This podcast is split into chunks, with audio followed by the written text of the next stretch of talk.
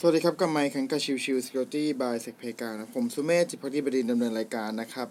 episode นี้จะเป็น episode ของวันอาทิตย์ซึ่งก็คือเรื่องของ Security News ในช่วงสัปดาห์ที่ผ่านมานะครับ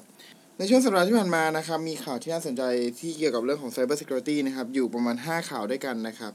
ข่าวแรกนะครับ เราเริ่มกับตัวของเรื่องของ WordPress Plugin นะครับ WordPress Plugin ที่ชื่อว่า Fancy Product Designer นะครับ ซึ่งถูกติดตั้งในเว็บไซต์ที่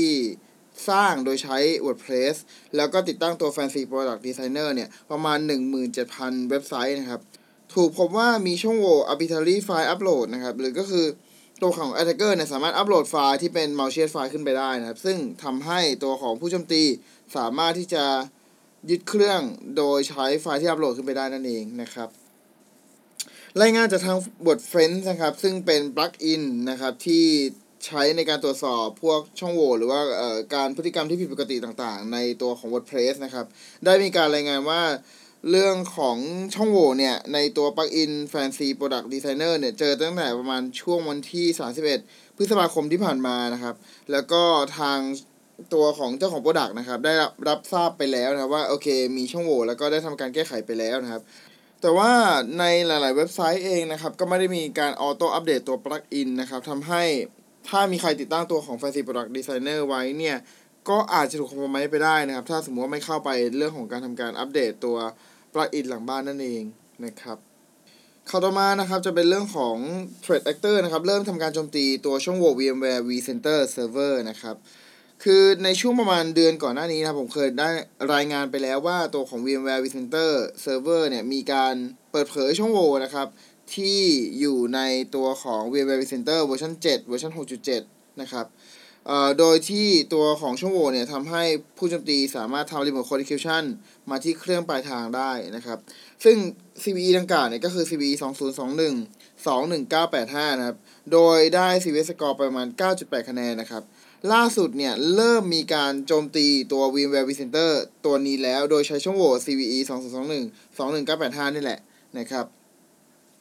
ซึ่งโจมตีตั้งแต่ช่วงประมาณเดือนพฤษภาคมที่ผ่านมา แล้วก็ยังคงมีมาต่อเนื่องนะครับในเดือนมิถุนายน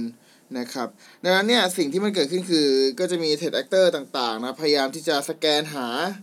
ตัวของ VMware vCenter ที่อยู่ในโลกอินเทอร์เน็ตนะครับ แล้วก็พยายามโจมตีเพื่อจะทำการฝัง backdoor นะครับ บ้างก็ว่า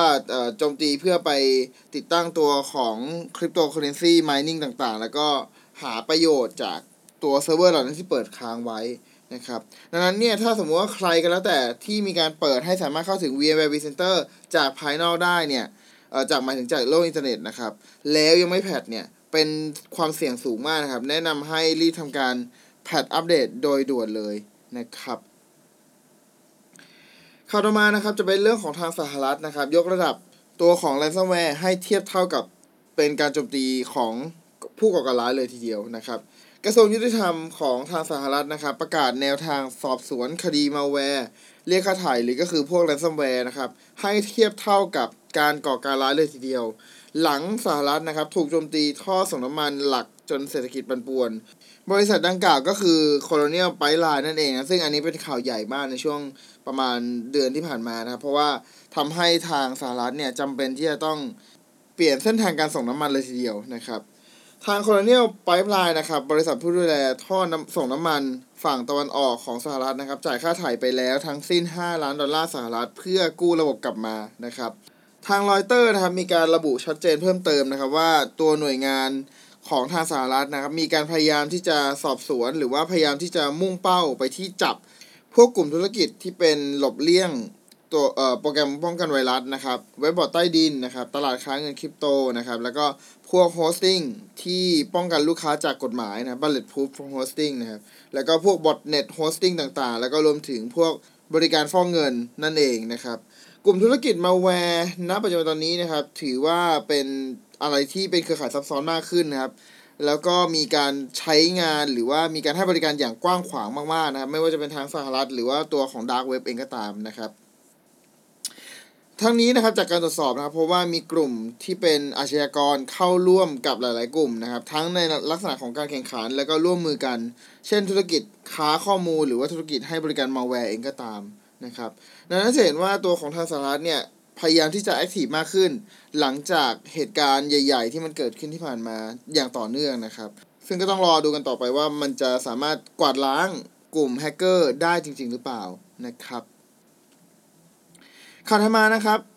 ถือเป็นเรื่องที่น่าสนใจนะครับ ก็คือเรื่องของทางบริษัท FireEye นะครับ แยกครึ่งบริษัทนะครับ ขายธุรกิจกลุ่มไฟไอเดิมนะครับ แล้วก็ยังคงค้างในส่วนของตัวแมนเดียนไว้นะครับ บริษัทความปลอดภัยไฟไอนะครับ ซึ่งก็ให้บริการในเรื่องของพวก endpoint protection เรื่องของตัว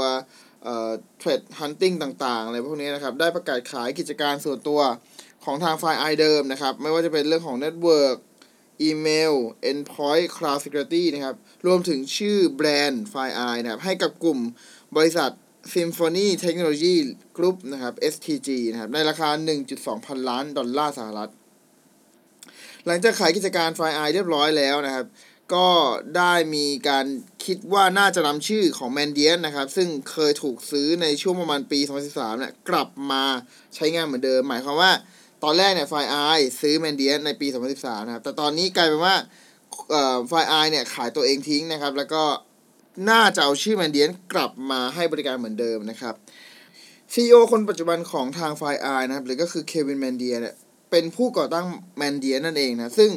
ได้ step ขึ้นมาเป็น CEO คนปัจจุบันเนี่ย ตั้งแต่ช่วงประมาณปี 2016 นะครับ ส่วนเหตุผลที่ต้องแบ่งครึ่งบริษัทเนี่ย เป็นเพราะว่าธรรมชาติของธุรกิจทั้งสองส่วนเนี่ยมีความแตกต่างกันนะครับ แล้วก็มองว่ามันสามารถแยกกันได้นะครับ แล้วก็มองว่า Mandiant เนี่ยมีโอกาสเติบโตมากกว่า จึงแยกบริษัทเพื่อให้โฟกัสกับ Mandiant ได้อย่างเต็มที่นั่นเองนะครับข่าวถัดมานะครับก็จะเป็นเรื่องของการประเมินตลาดแรงงานของ Cyber Security ทั่วโลกนะครับ พบว่ายังขาดแคลนคนในสาย Cyber Security อีกประมาณ 3.1 ล้านคนนะครับ ทาง ISC Square นะครับหน่วยงาน training และก็ออกใบรับรอง Certificate เอ่อเรื่องของ Security Training ต่างๆ มาตรฐานต่างๆนะครับ ประเมินความต้องการตำแหน่งงานด้าน Cyber Security นะครับ พุ่งสูงขึ้นมากๆ ในรอบปีหลังๆทำให้แรงงานสายนี้ขาดแคลนเป็นอย่างมาก จากการสำรวจของทาง ISC Square นะครับพบว่ามีองค์กรสัดส่วนประมาณ 64%ระบุว่ายังรับคนสายงานนี้ได้ไม่พอกับที่ต้องการ มีเพียงแค่ 30%เท่านั้นที่บอกว่า โอเค มีจำนวนพนักงานทางด้านสาย Cyber Security พอแล้วนะครับ แล้วก็อีก 2%ก็คือที่บอกว่ามีเยอะเกินไปนะครับ